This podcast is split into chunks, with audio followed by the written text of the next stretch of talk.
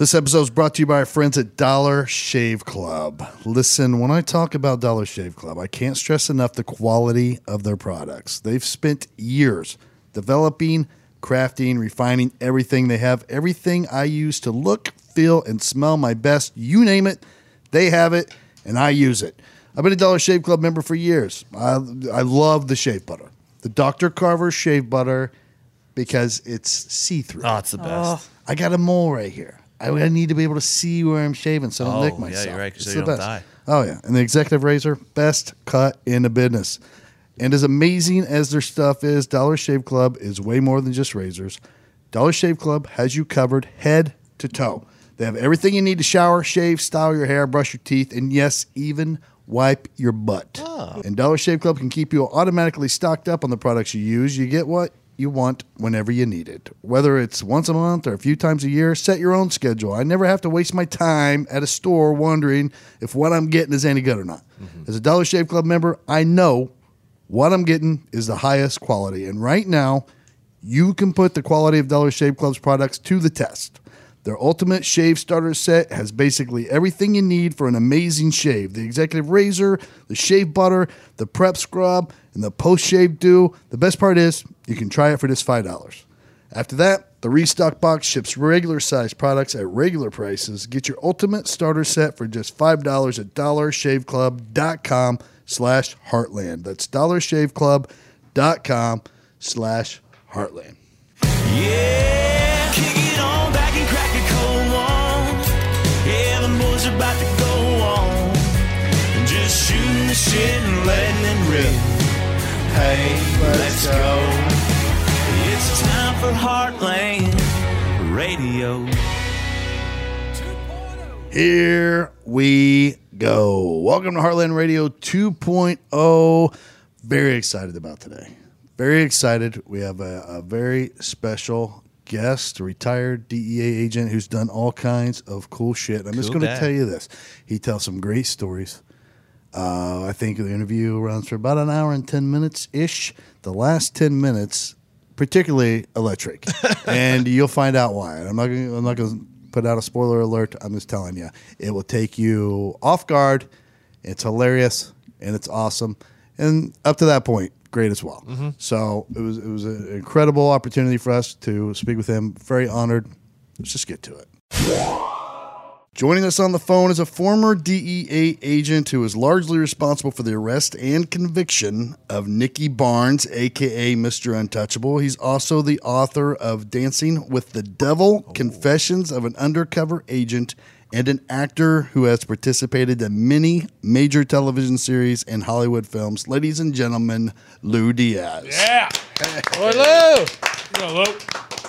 Lou, thanks so much for uh, spending some time with us. Let's. It's been a long time since I've been applauded.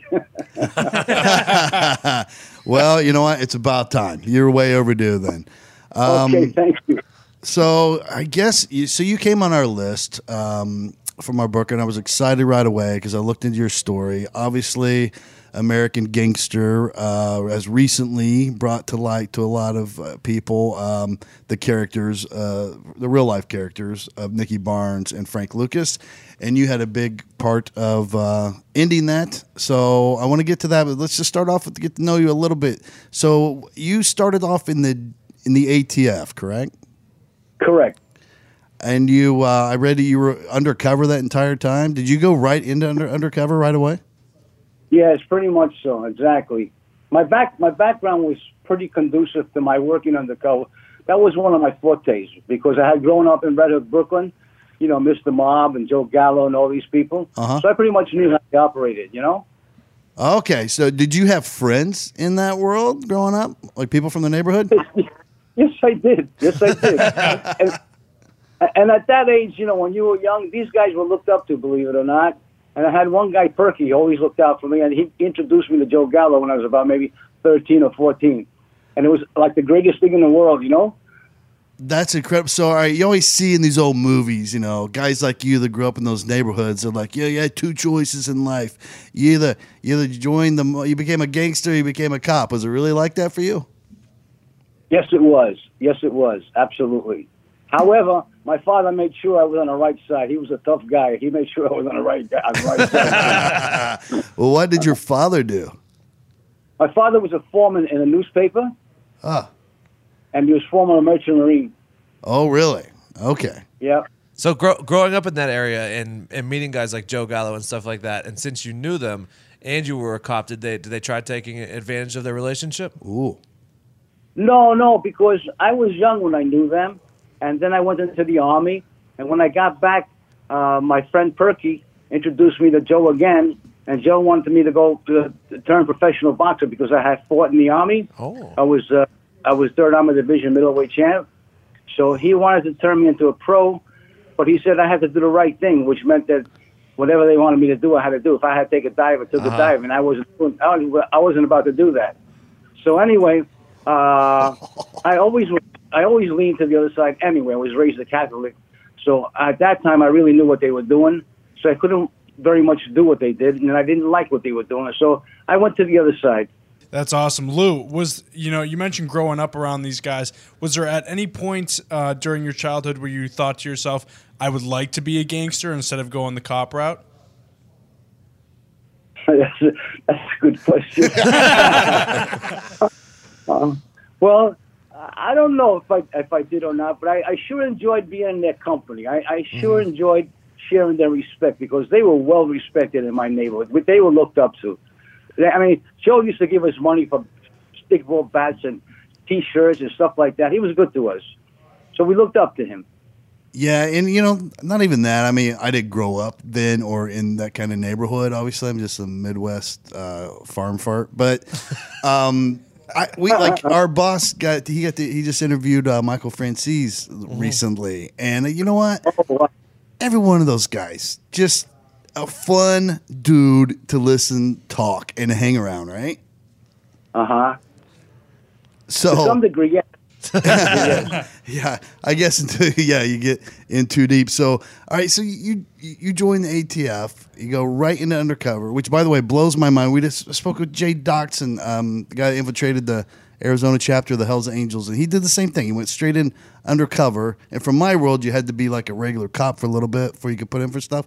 So to go straight from being a civilian um, doing whatever you were doing to join a federal agency and jump right into the world of undercover is mind blowing to me. So tell me, like, how you felt going in there, and did you think you were ready when they first pushed you out?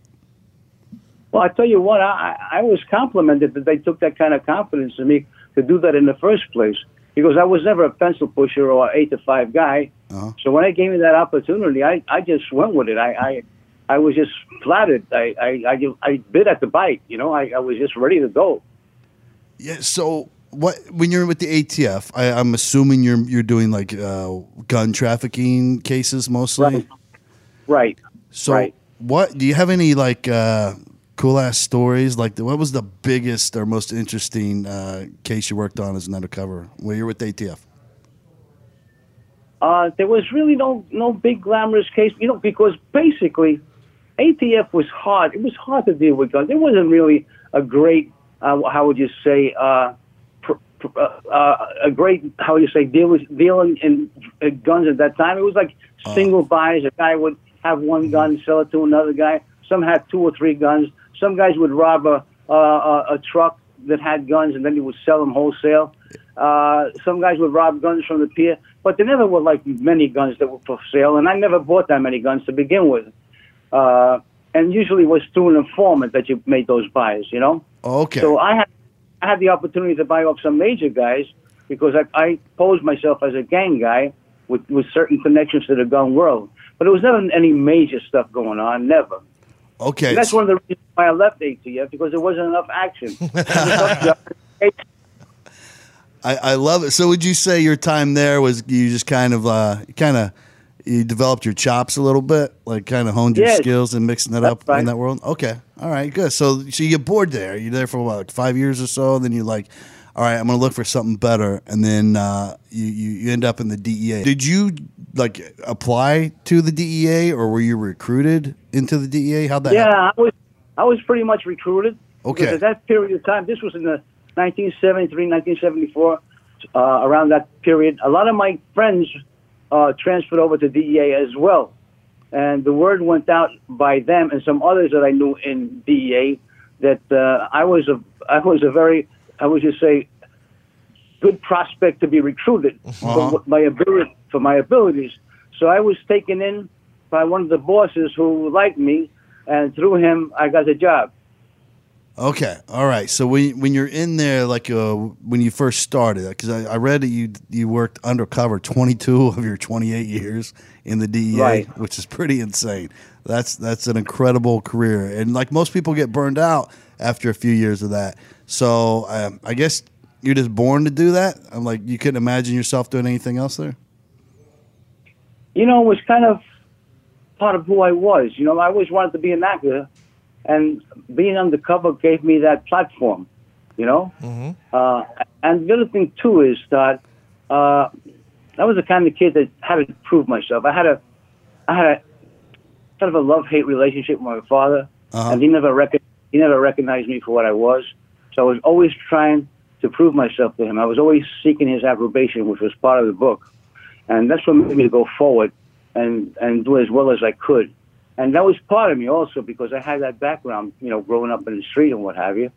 So I went into it, you know, with a fury, you know, Yeah, uh, but and I did very well at it. I love that you described it as acting because uh, even on my level of being undercover, I think people don't realize like it's just like acting. Like the difference between watching a bad movie and a good movie, right? Like you can be over the top mm-hmm. with your character, and, and, you know Yes. that in a movie as an actor that just makes your movie suck. It makes your career Yeah, suck. you're- But you're in, right. in your world, if you suck at acting and you're too over the top, somebody kills you or something, right? That's right. That's that's a big difference, you know. And in Hollywood and acting, of course, I mean, I mean, there's no there's no fear, there's no danger involved. So, however, you know the difference in acting in the real world world of crime and working undercover. There's no mistakes to be made. If you make a mistake, you know what that is. Yeah, yeah, exactly. Now, hey, in in this time period that you're undercover, like, w- were wiretaps a big thing then? Not that much, no. No, they weren't, Todd. No, they weren't. Okay, so you're ex, you're extra heavily relied upon as I guess now. You you know, I'm sure you know now in the DEA, like a lot of inside information comes from wiretaps. They they use undercovers just long enough to get a wiretap going, and that's how you get all your inside scoop. In your world, in your time, all that inside information's coming from you. So I guess uh, you're the star of the show every case, right? Yeah, th- yes, you could say that. You can say that. Uh, I, I- and there was various ways of seeking information and making cases. If you want to know that, uh, I'm sure you know you know because you've been on the bricks also. Uh, but if you want to know that, the major way to make cases, of course, the primary way was through informants.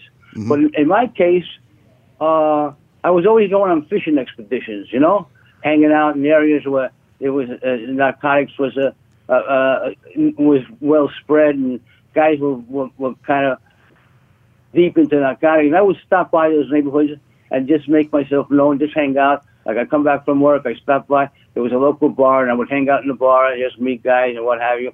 And then one thing led to another, and I would I would get myself in a, into a deal with these people. So a lot of it was based on original information, which led to a case, and that's how I did it. And then also, in addition to that, I worked for other agents undercover. Okay, so I see like th- I, th- this would be the coolest job in the world. Like I didn't get to do this when I was undercover. By the way, that you get you just got to go hang out in an area, sit at the bar, have some beers, look around, and just kind of survey the area. And is it like the scene from American Gangster where they're they uh they like they, they go to the fights and they're just watching everybody and they're like, oh look at the fur coat on that guy, he's somebody. They take the pictures. Let's find out who that guy is. Is that the kind of shit you were doing? well, yeah, I gotta tell you, Todd, American Gangster was a fairy tale.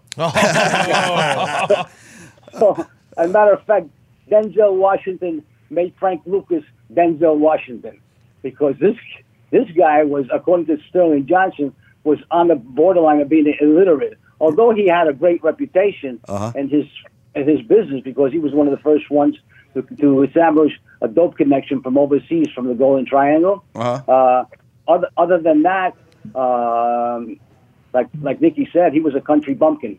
Well, he didn't last as long as Nicky, right? He only ran like half the shelf life that Nicky had on the street. Yes, exactly. Uh huh. Okay, so that makes sense. Oh, just before we get into Nicky Barnes, can you tell us if this is the truth or not? Because everybody loved an American Gangster when Frank Lucas uh, was hiding the heroin in the coffins of the dead soldiers coming back from Vietnam. Jeez, that's the biggest lie in the world. My God. God.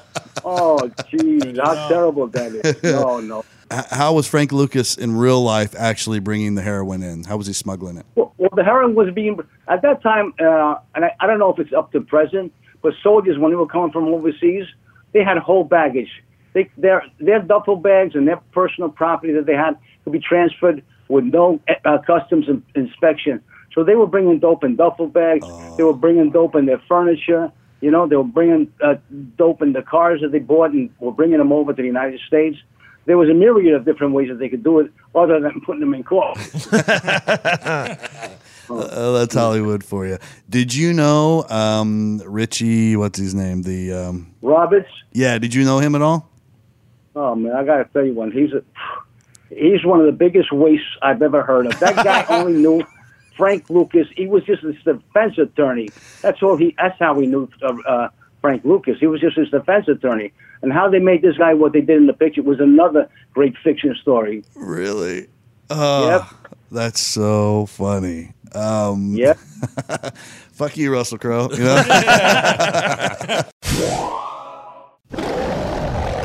the hell is that? I was scrolling through and uh, My new favorite soundbite. Jeez. Oh, It's, it does sound well. You know what it sounds like? It sounds like your stomach when you get a little hangry. Oh, it does. That's exactly what it Zito sounds like. scarfing down food.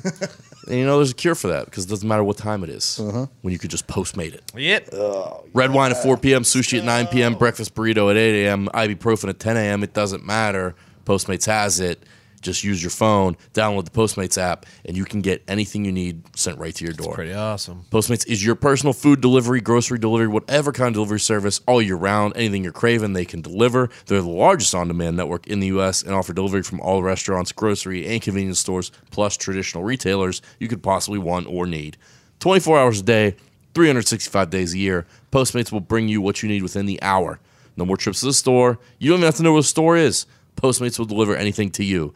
Download the app for iOS or Android for free. Browse local restaurants and businesses and track your delivery in real time. For a limited time, Postmates is giving our listeners $100 of free delivery credit for your first seven days. Wow. To start your free deliveries, download the app and use code Heartland. That's code Heartland for $100 of free delivery credit for your first seven days. Anything you need, anytime you need it, Postmate it. Download Postmates and save with code Heartland. Hey Lou, so you you're you're largely responsible for bringing down Nicky Barnes, and he was truly uh, like the Godfather there in Harlem, right? He like he, he had his pul- finger on the pulse of everything heroin wise there. Yes, yes. Tell me about because uh, I know that he started the the council, which was pretty revolutionary for that day. So he, he got all the other uh, African American uh, kind of crime bosses there on the same page, and he formed this council. Correct, correct. And he and he got that that model. He created that model as a result of being in jail in Green Haven with Joe Gallo. And Jo- Joe Gallo took a liking to him. Matter of fact, he just brought him into under under under his. Uh, he mentored uh, Nicky, and he liked Nicky, and he just stayed with him and, and taught him certain things. And he taught him exactly what the mob does, how the, the mob structure, how they dealt with things, so forth and so on. And when Nicky got out, that Joe Gallo helped him get out with an attorney that he had, Nicky went right to the books and started his business with the same way the mob did, with uh, Capo de Tutti Capo, Capo de Consigliere. Uh, so he was doing what, what Joe had taught him to do. And one of the things that it led to was the establishment of that uh, seven seven group council that, that Nicky was in charge of. And they acted as the same way mob families did. That makes so much sense. So, getting this education from Joe Gallo in prison and then coming out and setting up under that model was part of his education. Was there an agreement made between Joe Gallo and him that they would use the mafia um, to help get the uh, heroin in from overseas? Well, it wasn't so much an agreement between Joe and him. Uh, Joe let him run his own his own business, okay? Uh-huh. But Nicky always had his connection with the mob, with Matty Madonna, who was another guy from the Genovese family. So Matty, so Nicky always had that connection with the mob before he met Joe Gallo, and Joe Gallo pretty much uh, started using blacks in his business, and and that's why he was so unliked by the mob because he did that. He, he Oh. dealt with minorities. He let them come in, and and that was one of the things when he shot uh, uh, Colombo, uh, Joe. Uh, come on, Joe. Uh, Joe Colombo, I believe it was, when he shot him at that that Italian Italian uh, American uh, feast or something like that. Yeah. it was a black guy who shot him. Oh, and this was all Oh yeah, because that was that was in the Irishman. That Yeah, yeah, yeah. It was a scene from the movie The Irishman, actually. Yeah. So it was Right. because he was um, breaking tradition. He was working with minorities. That's right, Wow. exactly Wow. right. That's and, incredible. and that pissed off that pissed off Joe Profaci because Joe Profaci was looking to incorporate Joe into his mob, into his organization. But Joe Profaci down the line betrayed Joe, so Joe went to war with Profaci. That's where you get in the Godfather, the original Godfather, Uh-huh. when they went to the mattresses. That was the war between Joe and, and Profaci. It was Did- Corleone. Did you say that when they went to the mattresses? Yeah, they went to war. Well, yeah, that's what one- they, they, they, they bunkered down in a place, Yeah. you know, and they had just like in the Godfather, the movie. Oh yeah, and, but I just wanted to recognize that because I think I talked over you for a second there. And go, going to the mattresses is the greatest term of all time for going to war. Like, I love every time I hear it in a movie. Um, yeah. Uh, so Lou, tell me about how do you start to fit in now? So how how do you make your way into this uh, organization? Into Nicky's? Yeah, the Nickies. Okay, first of all, we started with an informant who came from the FBI, all right?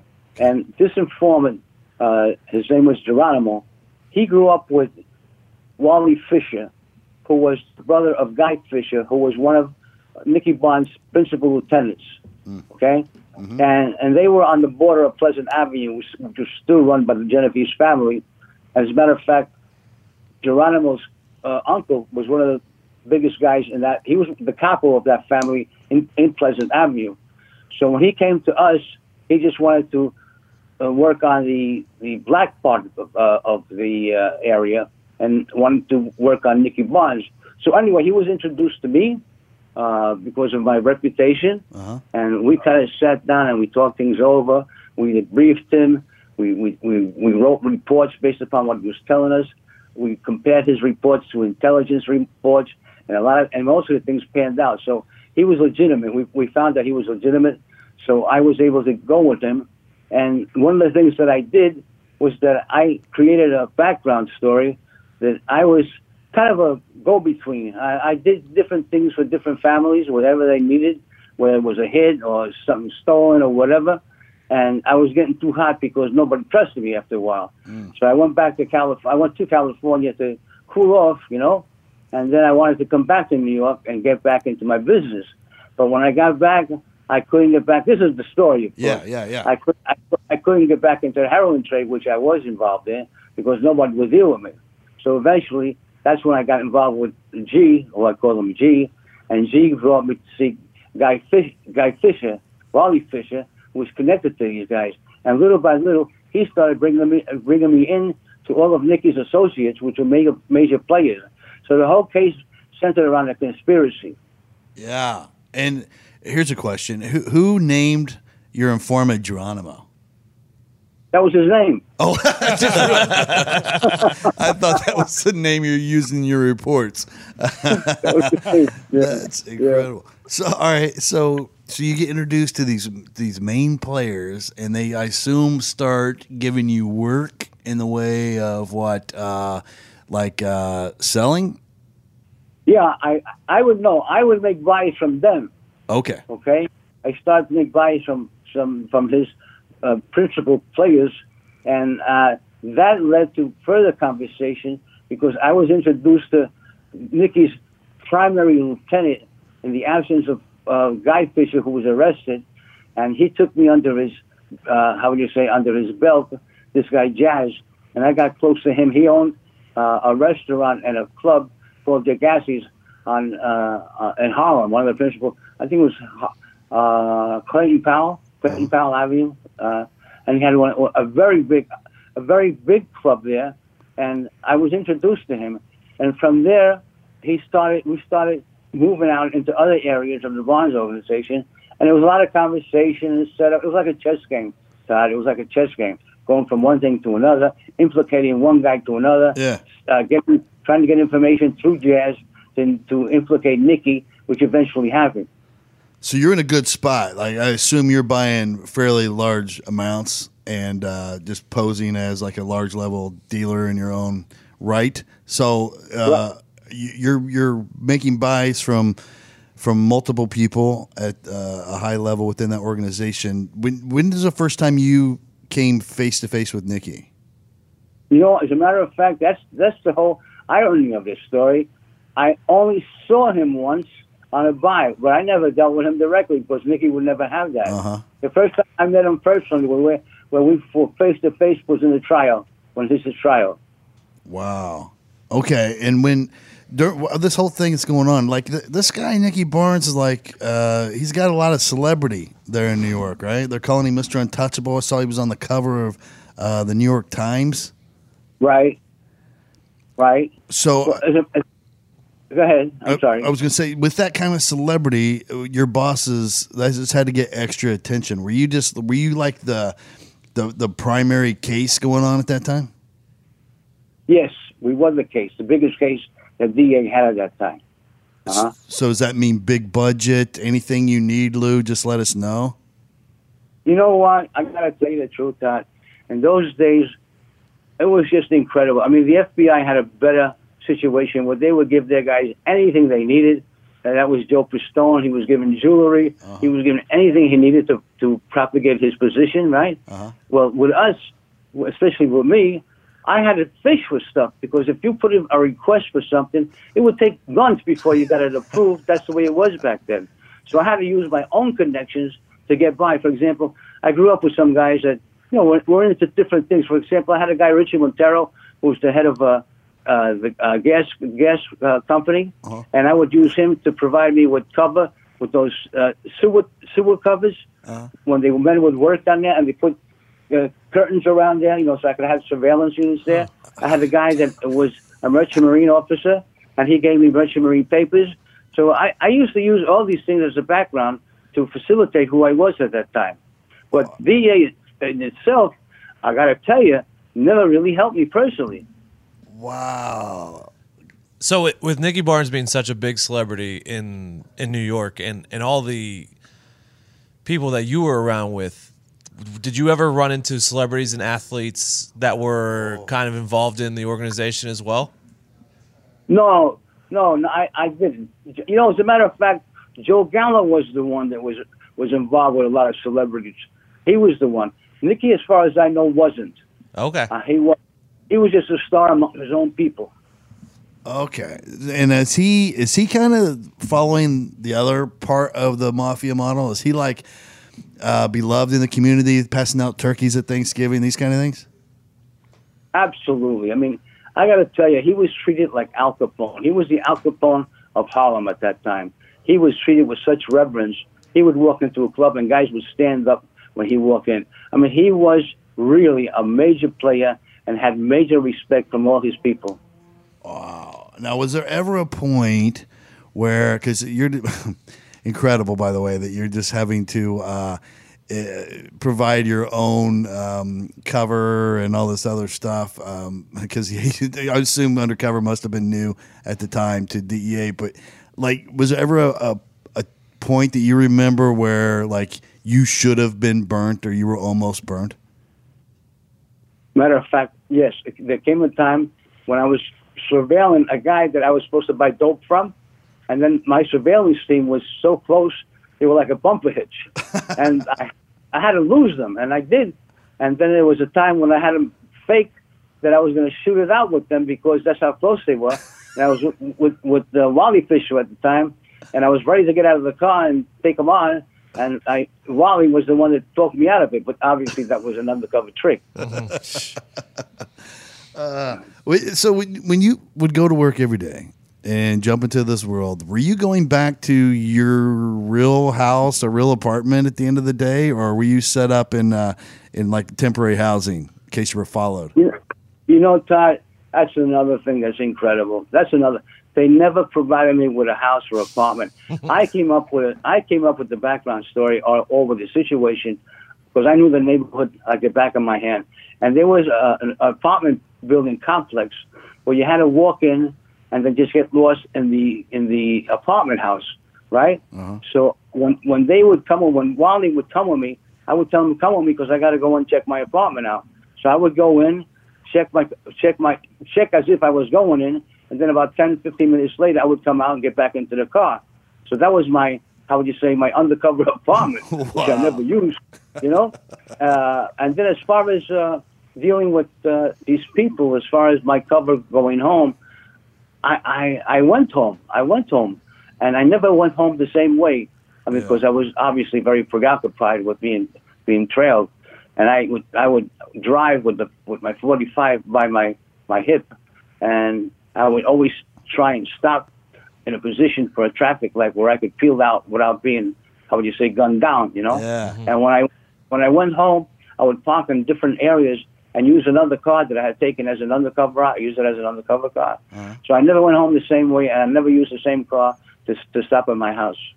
Wow. So, yeah, that, I mean that's that, it's incredible. the world that. Then at any given time, you say your surveillance team. Like how many how many people were there? Like if and if you needed help, what, what were the instructions? Like nowadays, they would be like listening through a transmitter, and you would have like a, a rescue word or something you would say, and they would come get you. Like, did you have anything worked out like that at all?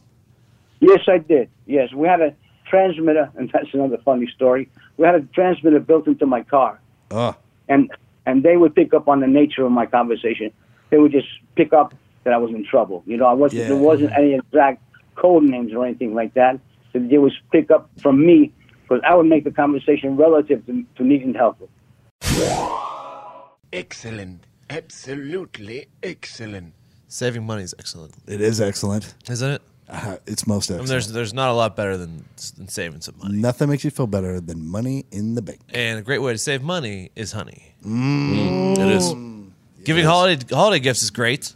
Yeah. Overspending on all those gifts is definitely not. It's not. So why spend more than you have? Two, finding the lowest price is easy if you have Honey. Honey is a free browser extension that automatically finds the best promo codes whenever you shop online. So like all these all these ads that we read do ads reads for, and we say promo code blah blah blah. Mm-hmm.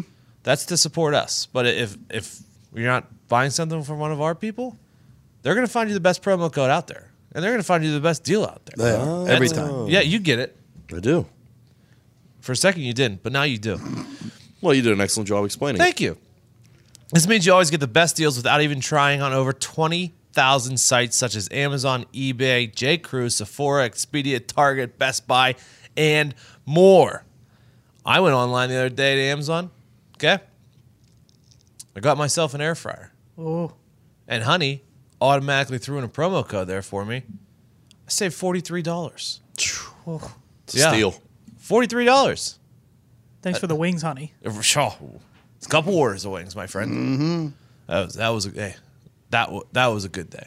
That was a good day.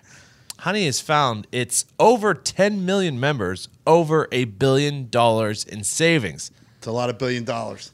Yeah, I know. It's a lot. Well, it didn't say how many billion dollars, but yeah, I Yeah. mean, billion Yeah, dollars yeah, is a lot. a lot. Honey supports over 20,000 stores online. Honey has over 100,000 five star reviews on the Google Chrome store. If you're buying gifts this holiday season, then you need Honey. If you're not, you probably know someone who is, so do them a solid and tell them about Honey. Honey can help make sure that you're getting the best price for whatever you're buying. It's free to use and installs in just two clicks. Mm. It's free to use. It's free. Hey, why wouldn't you try it? Why wouldn't you? How many clicks? Two clicks. No, that's what I thought. That was three. I, I didn't think my first sound was a good enough click. Oh. Didn't register on the click. Yeah, you didn't press hard enough. That's oh Get honey for free at joinhoney.com slash heartland. That's joinhoney.com slash heartland. So when when this case, like, how long total did, were you devoted to this case? About eight months. Eight months, and then um, indictments came. I guess uh, was it pretty much like your what you did undercover? That's that was that the probable cause they used. Yes, that went to all the things that I did went to the grand jury. Exactly. So you put the- as a result of my testimony. Wow. So you were actually the one that put the conspiracy together because you dealt with so many different people that was able to to tie the, together the fact they were all working in concert. That's exactly right. hmm I was the primary agent who did that. hmm Wow. So he all right. So he goes down, and then uh, did you have any involvement with him when he turned informant later? No, I didn't. I didn't. Okay. So you're gone then. Lou, Right, I'm gone. at that point, once once all these guys start going down, was there any uh, fear on your part of retaliation from them? Oh yeah. Yes, yes. Me and my partner would cover each other going home. And I remember putting a piece of scotch tape on the hood of my car, okay, when I parked because I was going to court on trial preparation. So I remember putting the scotch tape on my hood of my car and taking precautions that way. It wasn't obviously the best, but it was something. Yeah, Were were car bombs a big thing then yet? uh, not really. I gotta tell you, not really, but they were used. They were used.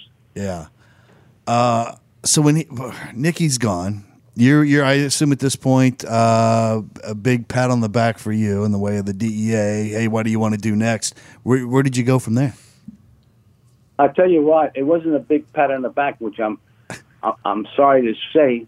Uh, I- I'm really sorry to say, but there wasn't a big pat on the back. As a matter of fact, I went into seclusion after that case because I had kind of blown my wad on it, you know. Yeah, yeah. And I, I was really down in the dumps because I had done one of the biggest cases in my career, and it was all gone. I, I shot my load, you know. Oh, So I was kind of, I, nothing else was, was coming my way as a result of it, because I was kind of wasted as a result of what I did. And I was kind of well known because I testified in court as well for about six or seven weeks. yeah. So a lot of people got, you know, got to know me and see me. So I was uh, kind of shelved, if you will. So they have you like just working a desk, like uh, administrative stuff in the meantime. What? How were you getting your To some, checks? to some degree, yes. Okay, Yes, to some degree, yes, Todd. Uh, Lou, what was the testimony process like? Because I assume after all those uh, years of kind of watching over, kind of uh, piles up on you. Well, the, the testimony was everything I did with Nicky and his subordinates was the direct testimony of things that I was involved with. All right, so did they play? Uh, did you have these? Uh, I guess volumes and volumes of recordings that you had made. Yes, there were several recordings, and uh, they went into what they call uh, there was a there was a name for it. But anyway, the tapes had to be heard first Yeah. before it was submitted as evidence. So there was several tapes that I had to testify to. And the other thing was when they would ask me questions related to a scene, I always listened to the tape mm-hmm. before I wrote down the the elements of what happened. So I was conversant Yeah. with what I said, so that I wouldn't be tricked on the stand. That I knew what I was talking about. Yeah. And then when you're in court, is that the first time that they are realizing that you were the person that took them down? Yes. And what was that? What, Yes. what was their reaction like to that? Did any of them did any of them say anything to you or anything like that? Yeah, well, it was a couple of fingers that were thrown at me. yeah, yeah. but beyond, I, I pretty much, I'm pretty much Nicky. As a matter of fact, I have to give him credit. He he gave me a lot of respect. Nicky, he gave me a lot of respect. Uh, matter of fact, he says so in a, in a conversation that they had. I think it was the History Channel interviewed him, and uh, he gave me a lot of respect. I have to give him credit for that. Well, I gave him respect too because he was a formidable adversary. You know that. You know how that is. Yeah, It's absolutely. like the old west. You know, gunfighters. Uh-huh. They may be they may be fighting a bad guy, but the the good guy respects his ability with the gun. Yeah. Oh, that's cool as hell. Did you ever wear a transmitter or a recorder on your person? I'm assuming you did at some points. Oh yes, yes, many times. All right, so this is my question because uh, when I when I first got into our, our drug unit, this was early 2000s, but the state police here, I, I probably used some of the same equipment that you used. Like it, they probably got passed down from the DEA used in the 70s, and now we were using it. But I remember they put this block thing. The first one I ever did, they put it on my inside of my thigh, and there was like. Uh, um, almost like that hospital band thing they put around it, and like Okay. halfway through, I think it ran on a nine volt. And halfway through me doing my first buy there, this thing like You got burned. You yeah got burned. burnt the shit out of me, and nobody warned me. Did that happen to you all the time? Well, it happened to me occasionally. Yeah, Ah. okay, occasionally. Yeah, there was no way to get around that because we didn't have anything more sophisticated than that, Todd. Yeah. You know? So then I'm like, I, although, although we had one other thing, and because of time, I forget I forget the, the name of it, but it was a, like a small tape recorder, a small transmitter, bigger than the Kel, yeah. and you would put it on your back, and it would transmit, but they didn't. They uh, they were somehow it would record as a, as a result and not transmit. Would record. This is why I have so much respect for the stealthiness you guys used to have back in the day. Because people don't know. You just said the word Kel. What a Kel is, a Kel is the um, actual like receiver. So if he's wearing a transmitter, this Kel goes into this the car that's providing security for him. Right? They're surveilling while he buys. And man, back in that day, and I'm assuming again, we were using hand me downs from you when I got there because it was the size of a suitcase and it had to go in your back seat. And it was a hardwired antenna that was like a giant whip antenna that was like eight feet in the air. and you had to put this on top of your car and you could see the cable like going out from the back window to the top of your roof. Mm-hmm. And then you were supposed to, nobody's supposed to notice. it. Right? You guys had Well, to deal I with tell you that. what, in, in our case, we had a little we had a little better equipment than that. I mean, we had a we had a suitcase with the tape recorder and a receiver that would pick up the transmission from the Kel and it would record the conversation. but no, we didn't have any particular antennas. Right? We were lucky, I guess, but we didn't have that. I guess we more, more they gave you the they gave you the shit. We got the better part of it. It was the worst, the worst. Um, all right, so I also, go ahead.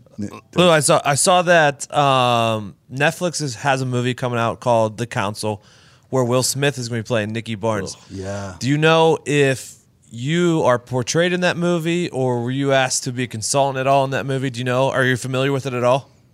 Yes, I am. And a matter of fact, I'm pretty upset about it because, from what I understand, the movie is going to be just about the trial and uh, and the council itself.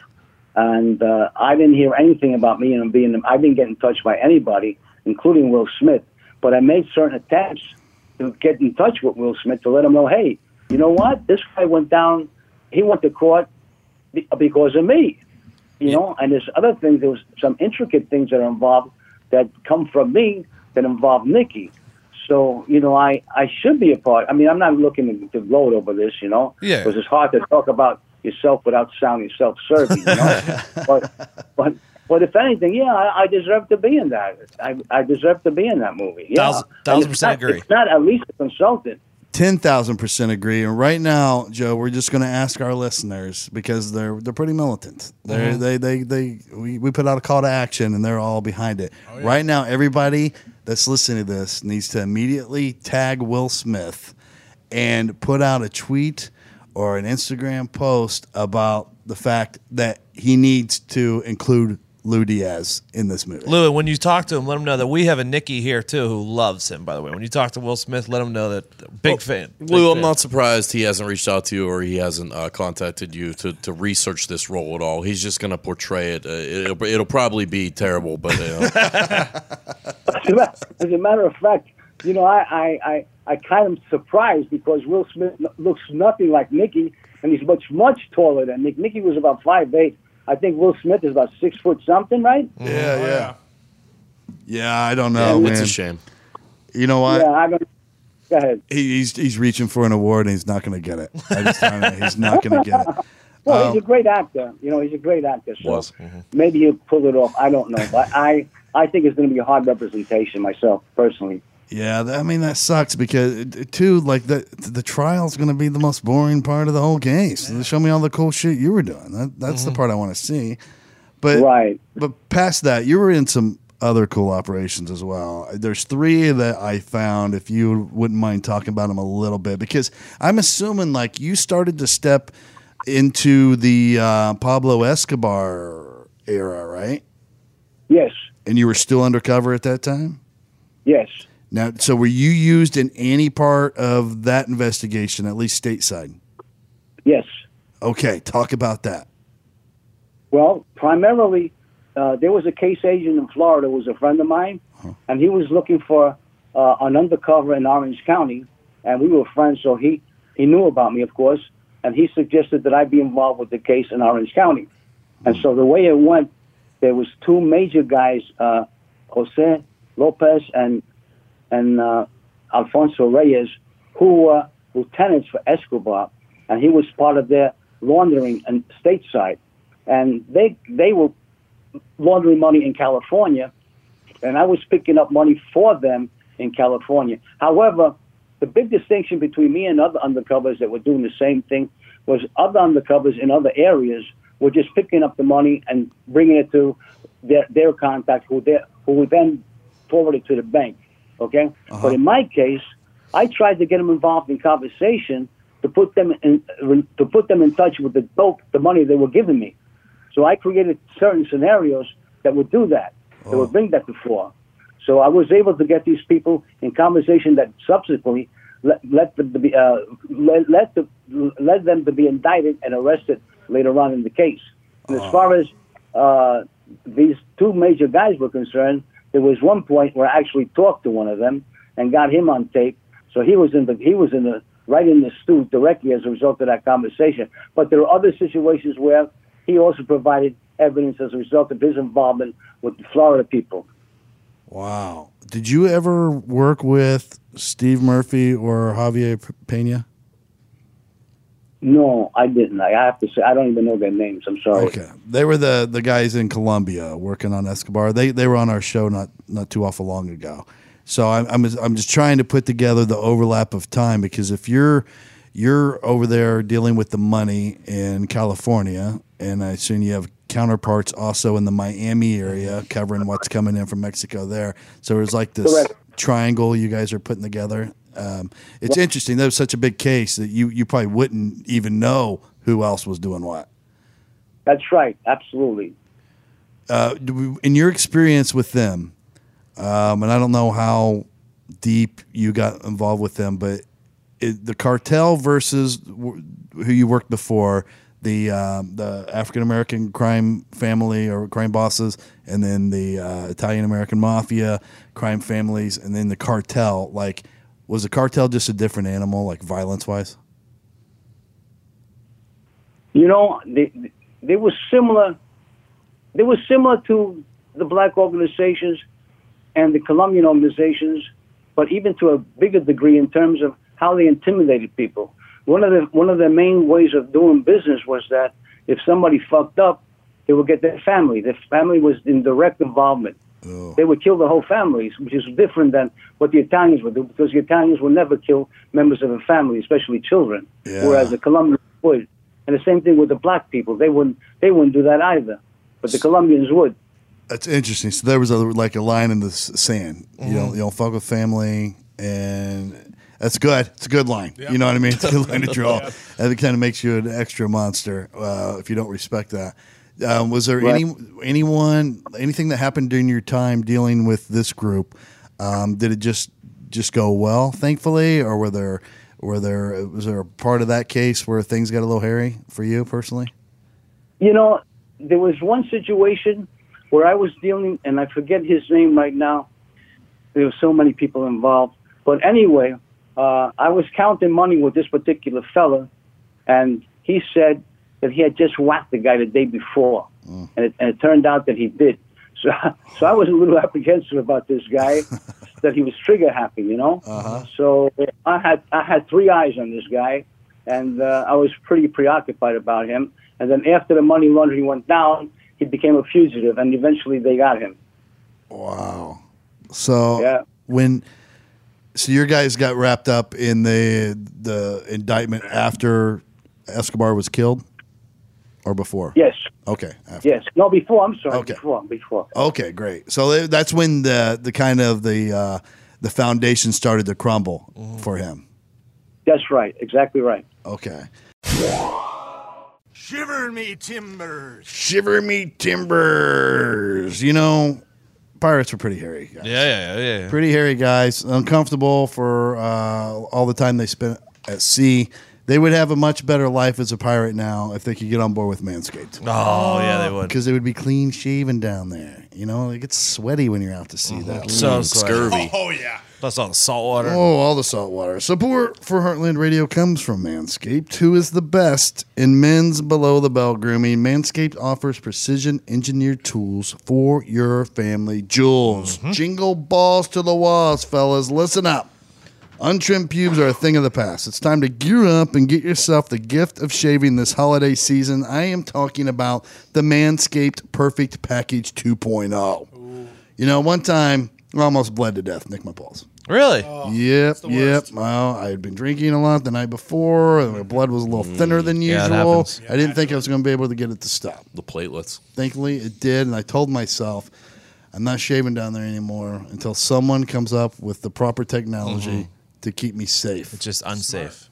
And Manscaped has done it. Finally, They did. finally, I can do. I don't worry about a thing. I just go to town. It's easy. That's why this revolutionary company, Manscaped, has redesigned the electric trimmer for guys like me. Their Lawnmower 2.0 has proprietary advanced skin safe technology, so this trimmer won't nick or snag your nuts.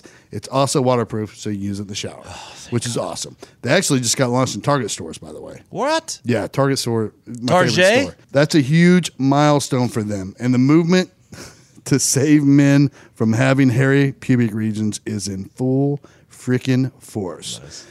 Don't use the same trimmer on your face that you're using on your balls. It's nasty. Knock it off. If you're doing that, knock it off. Don't do it. Okay. You're an animal. Perform like like a human. the Manscaped Perfect Package 2.0 also includes the crop preserver, an anti-chafing ball deodorant and moisturizer. You already put deodorant on the armpits. Why are you not putting deodorant on the smelliest part of your body? The taint. I think is what they're referring to here. Yes.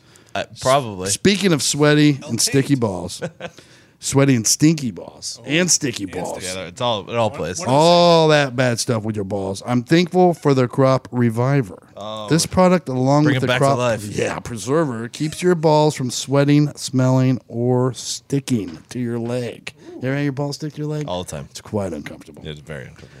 Tis the season of Manscaped, so get yourself, your dad, your brother, and friends the best gift of all the Manscaped Perfect Package 2.0. Get 20% off plus free shipping with the code Heartland at manscaped.com. Again, it's 20% off plus free shipping with the code Heartland at manscaped.com.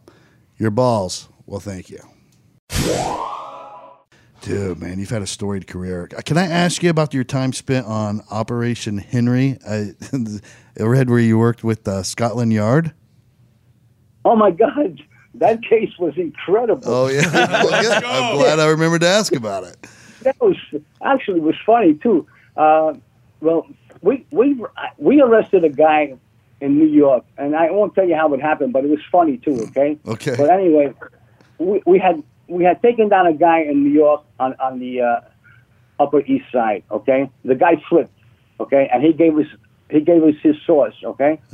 So there was a time when we knew this guy was going to deliver the uh, the cocaine to this guy who we who flipped, right? So we was we set up in a in a restaurant in a kind of diner, if you will, that that that looked over the block that he would be walking down, but we didn't have any ID on the guy. So this guy was there was one person that walked by, or several person that walked by, and then when this one guy passed by, I had this sixth instinct about things. I just had that instinct. And when I saw this guy walking by, I said, "This is the fucking guy." so me, and my, this is my partner, walked out and stopped him, and I said, "Hey, buddy, how are you? What are you doing? What are you up to?" And the guy got very nervous, uh-huh. and that's one of the indications of getting probable cause to search him, right? So I said, "You mind if I pat you down?" And the guy said, "No." So we patted him down. We found a kilo in his possession. Nice. So we took him down, brought him to the office, and we never gave up the other guy. And he flipped. And he says, listen, I'm not going to give up any cocaine, guys, because that would be my life. But I know some guys in England who are doing heroin, and you can get into them through me. So make a long story short, he flipped on that. He put a call down to London, and he spoke to the main culprit, if you will. They call them villains, okay? Uh-huh. And through that, through that conversation, he made us, he gave us an ent- entry for us to go over to England and meet these guys. So there came a time when we went to England and met these guys in a in a restaurant, and we dealt with I dealt with a guy named Liz, Leslie Ron Leslie, who was supposedly the guy that broke Donald Biggs out of jail, who was the guy who masterminded the eight million dollar um eight million pound robbery, train robbery. Oh yeah, Uh, yeah. Yeah, so we dealt with him, and we got pretty far with him. And there came a point where we negotiated four kilos of, of uh, heroin, and we flashed the money to him in a bank. And I flashed him, and Scotland Yard was with us, and we flashed the money to him. Half of it was in American money, half of it was in pounds. But before we did that, I have to tell you, I was in the office with these guys, and I always thought Scotland Yard was a different entity, but it's just the headquarters for the uh, London police.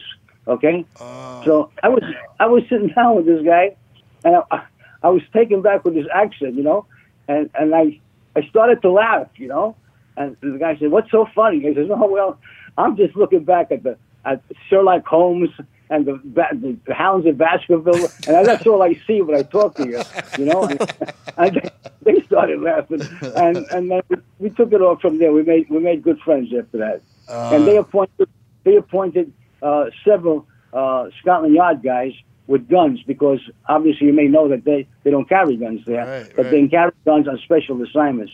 So I had about six or seven guys cover me when I went to the bank, and from there uh, we we met again and we negotiated the sale of four kilos, which was subsequent, subsequently supposed to lead to the sale of 40 kilos of heroin, and that went on for a while. Matter of fact, there came a time when we were followed, and I was on the train with them, and I could tell I was being tailed because it was obvious they were following me, you know.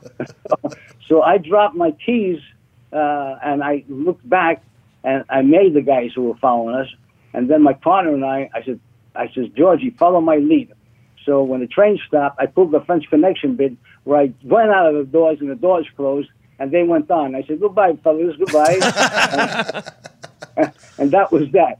But there came a time when we, we made the case go down. We were supposed to negotiate the, we negotiated the 40 kilos. They had it, and then shit went awry. They got nervous. They left.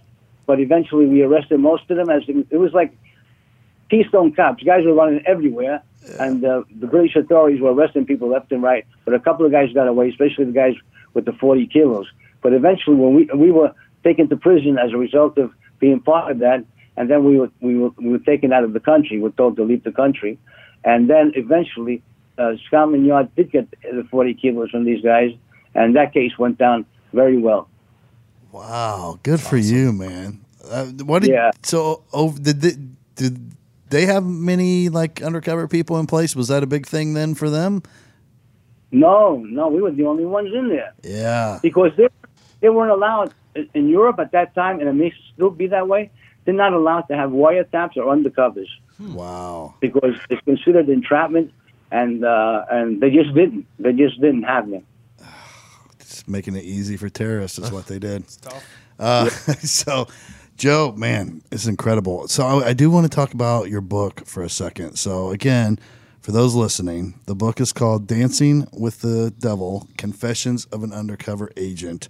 What all is in this book? Just incredible stories like we're, we were, hear, we're hearing today? Yeah, the the beginning. It's it's pretty much a book. It deals with my my my childhood and how I lead up in, to getting into law enforcement, and there's also a story of redemption and seeking that probation. You know, uh, but it starts out with me just being on the street as a tough street kid, my relationship with my father, and then eventually getting into ATF, and then eventually transferring over to DEA, and three or four or five of the cases that I had, which some of them were funny and some of them were pretty serious.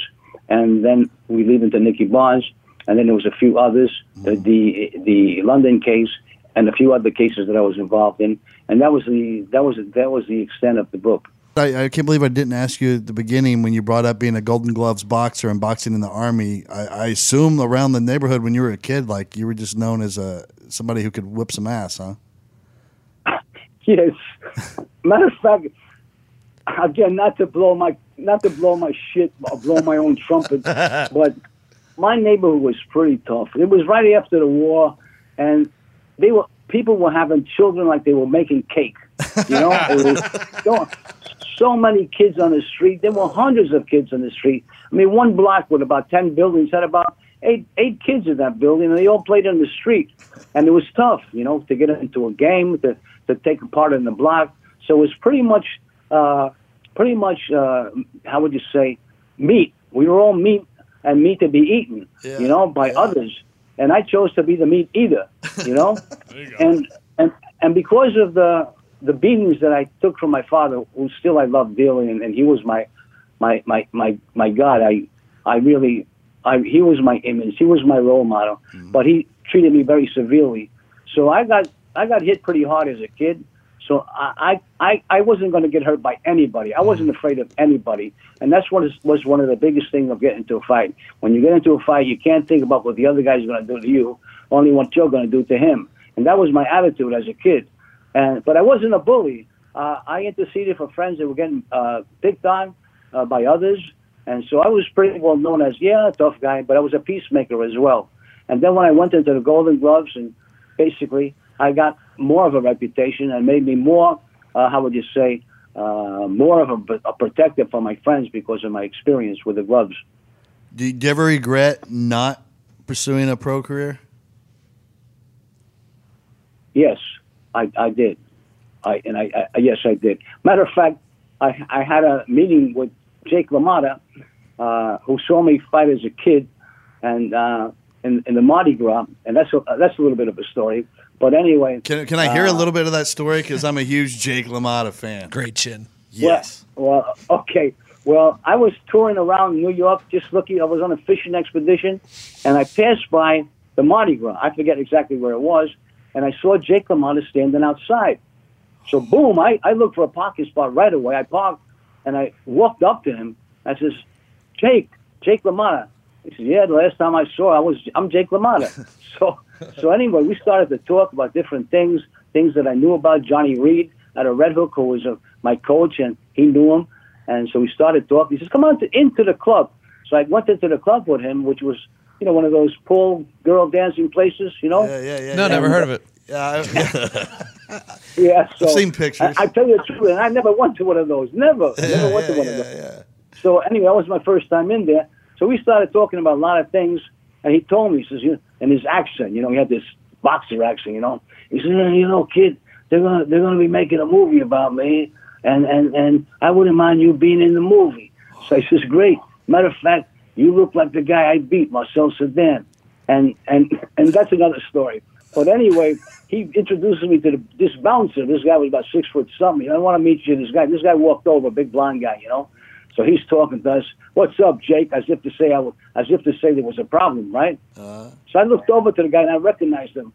And I said, "Hey, I used to kick your ass as a kid. You heard about the Diaz brothers? Holy shit, Jake! This guy is dead." so it is true. You know, it's a true story. So anyway, we, we ended up. I ended up leaving the club, and Jake brought me up to see uh, the guy who helped him write the book, which his name escapes me right now.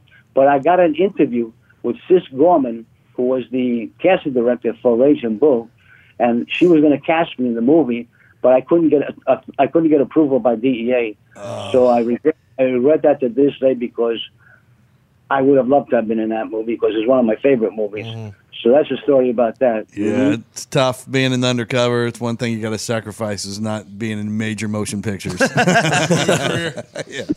Ma- matter of fact, I Jake took me to the 14th Street gym where, where De Niro was working out, oh. and uh, I got to tell you, De Niro was bo- he boxed very well, but he couldn't take a punch. Mm-hmm. oh, really? Uh, oh, yeah, but he he was boxing well. Very, he had good style, and he was holding his own. You know, so I got a chance to talk to him, and what the, I asked him, uh, what was that movie? What the Deer Hunter? The Deer Hunter. Yeah. Mhm. And I says to him, you know, I'm going to see the Deer Hunter. I heard so much about it. He's, no, no, no, no, you don't want to see that movie. Not with the kids.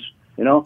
so I I didn't do that. I, I watched it by myself, and I became a big fan of that movie as well. Yeah, that's a great movie, but you don't want your kids to go see that. yeah. no, no. But you did okay. So post your career in law enforcement, you finally get to be on screen, right? You've done some TV and film stuff. Yes, yes. What, Yes. what what's your favorite thing you've gotten to do so far, acting wise? I tell you, everything I did was I enjoyed very much. Uh, I did VIP with Pamela Anderson. I had a recurring role with her. Nice. That was exciting. Is she, uh, is she as hot in real life as she, she will appear to be in person? No, yes, she is, but she's a funny girl. Very funny. Really? She is not. She told me when I was in the car, and there was a scene where I was in the Cadillac with my with my uncle. So I passed as his nephew, but I was also a tough guy who looked out for Pamela Anderson as well. And she said that she used to walk around with my picture to feel intimidated by me, so that she would get in the, the role. That's terrible, Pamela. I'm not that bad looking, you know. But she laughed, and I, and I laughed. But she was funny. She was really funny, man. She was nice to be with. Uh, and then I did some others. Oh my God, I can't think of them all. The Pretender. I did NYPD. I like NYPD Blue. I had a couple of uh, uh, episodes with them. Uh, that was a great, great part that I played. I enjoyed it very much. Uh, let's see. Other, th- I can't really tell Was- you the other ones that I played or what, how I felt about them right now. But the way I got into acting is very interesting as well. If you have a moment. Yeah. Well, I, I was at work and I wanted to just go on lunch break, okay? So I would walk across the bridge that connected uh, our building with a, a hotel, okay? So I walked across the, the bridge, if you will, that connected the two places, and I saw all this fanfare going on, cameras and, and girls and guys walking around, and I was taken in by the by the, the lights and the glare of everything, you know. So I grabbed this newspaper, I put it under my arm, and I walked in like I was I belonged there, right?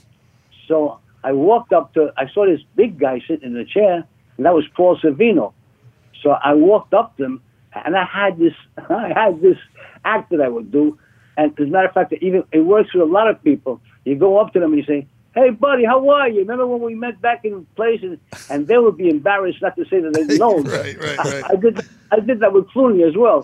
So anyway, we talked, and he started talking, and then there was another guy next to him, uh, and I forget his name right now, but he was like he was kind of uh, upset that I was talking to, to Paul the way I was because he was an in man, right?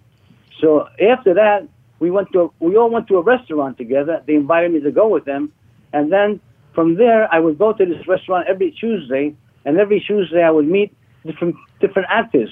Uh, uh, Robert Forster, who I became very close friends with, and God rest his soul, he recently passed away.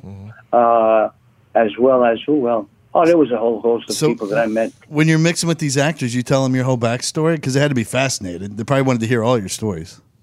Well, no, I didn't tell them all my stories, but I let everybody know that I, I was an, an agent Yeah. because I didn't want to mix their business with mine because some of them use cocaine, of course, you know. Oh yeah. So, so I made I just made it clear that I I didn't want to be involved with anything like that, uh, and so it, it was left like that, and I got their respect for that, and that's how it went, you know.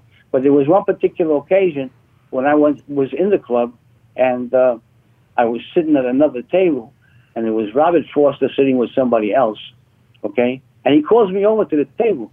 He says, "Look, I want to introduce you to this gentleman who turned out to be Bill Lustig, a director, right?" and we talked for a while. And his uncle was was Jake LaMotta, so we started talking about Full that. circle. And one thing to another, we we became friendly, and I left. You know, I said uh, bye, and that's, that was it, right? But a day or two later, I get a call from uh, from from Forster, and he said, "But this gentleman, Bill Lustig, was his name. He would like to talk to you." Uh, Fine, I I guess that's fine. Yeah, why not? uh, and Lou, he's a director. I says, holy shit, how am I going to work this out? So I called him, and he says, I would like to try you out for a film. And it was called Maniac Cop 3. And Maniac said, Cop Three. I know. I saw the first Maniac Cop. yeah. I didn't know they had a three, but that's awesome.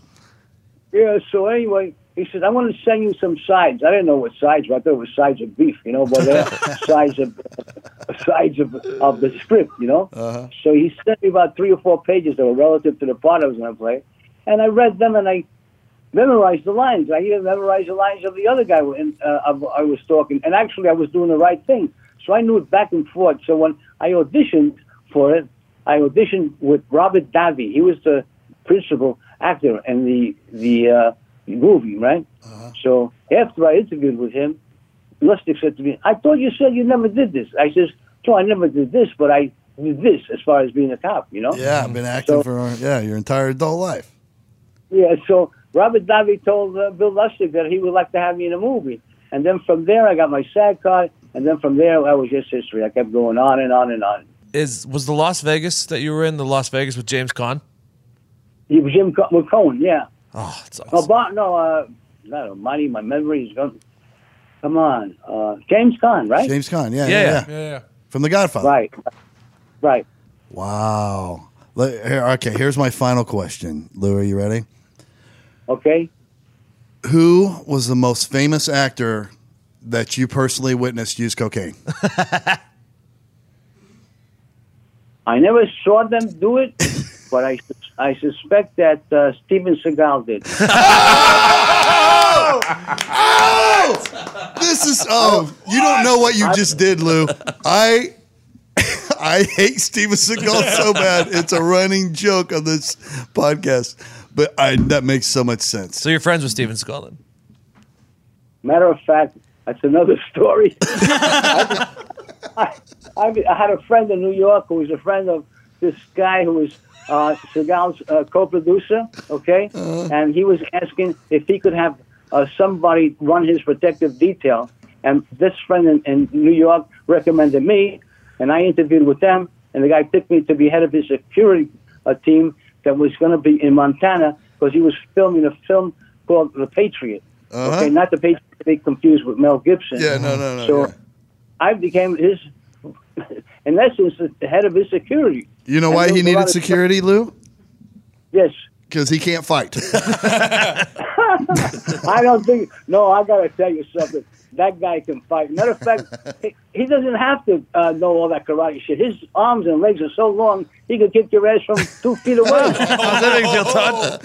I know. I actually, this is a, a true story. I, I tried to challenge Steven Seagal to a fight on uh, Twitter, and then we actually have a friend of ours who used to fight in the UFC. He's like a big time uh, MMA fighter, and he said, uh, I, I said, "Do you think I could beat Steven Seagal in a fight?" And he goes, "You know, I, I think you'd be be more than he would expect to have to handle, but." Uh, you know he's like 6'8", 320 pounds, right? I was Yeah, like, oh yeah, that's quite a lot to deal with. Yeah. yeah. Really? Okay, that's great. No, I was like a munchkin compared to him because I'm not that tall. I'm about Yeah, five yeah, seven. But So- do you, do you like so Steven anyway- Seagal? Did you, you you like being around him? Nice guy. Well, I tell you what, he was.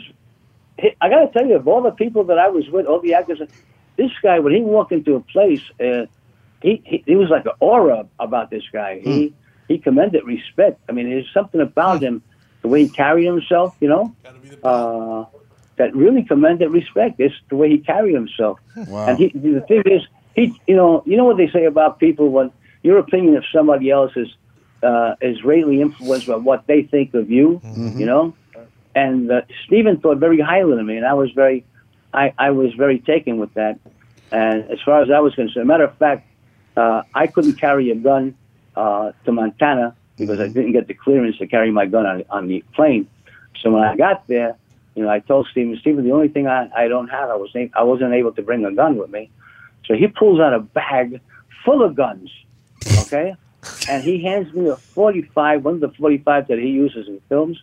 So I had that 45 with me throughout throughout the whole uh, part of the uh, movie, okay. Nice. And then when we ended up the movie, uh, I was going to give him back. I, I was I was handing him back the gun, and he says, "I says, here, Steven, here's your gun." And he said to me, "No, that's not mine." So he gave me this 45, which I still have. Holy shit! Yeah, You know, I knew he was a great guy. you know, I, I, lo- I love having you so much, Lou. Even though you spent an exorbitant amount of time telling us how bad Will Smith is and how good Steven Seagal is, which contradicts everything No, I'm not that. saying Will is bad. I'm just saying he doesn't represent Nicky I Barnes get that it. well. That's No, what I'm no, i get it. I'm just Because I- teasing I, don't want to get on his bad side, especially if he might use me in the movie. You know? yeah, yeah, yeah. And, and you know what? He should. I think everybody should. I can't thank you enough for spending uh, all this time with us. Your, these stories were incredible, and you're just a, you're just a kick-ass guy. You're a hero, and now you're getting to do what you always wanted to do, and you, you know what? You deserve it. And everybody should uh, that's listening to this show should definitely make a point to find you. Where where can they look you up at? Well, I have a I'm in Wikipedia. I have a Wikipedia page, Yeah. and also my book, uh, uh, Dancing with the Devil, Uh-huh. uh, is on Amazon.com. Okay. It still can be bought. Amazon.com. Yeah. Very good. And if they check out IMDb, they can see what, what all you've been in. But you have a stage name that you use, right? Lou, I have a, I, my my stage name is Lou Casal, C A S A L. That was one of my grandmother's name. Oh, okay. Awesome. Well, hey, again, brother, uh, appreciate all that you've done for us uh, in your career in law enforcement. And uh, I wish you nothing but the best from here on out. If Will Smith doesn't put you in that movie, he's an idiot. and uh, say hello to Steven Seagal for me next time you see him. We haven't seen him in a long time. in 20 years, I haven't seen that guy. But anyway, if I ever see him again, I'll tell him that, Todd. Okay, I appreciate it. Hey, thanks so much, Lou. We appreciate it for real. Todd, thank you so much for giving me that time. It was fun, really fun. And thank you guys for uh, getting involved as well. Thank you. Hey, and have a happy it. holidays, all of you. Thanks, Lou. Same to Thank you, Lou. You as well. And a great new year, buddies. Oh, you too. You're You the best. too. You're the best, Lou. Take care, Lou. Okay. Thank you so much. Thank you.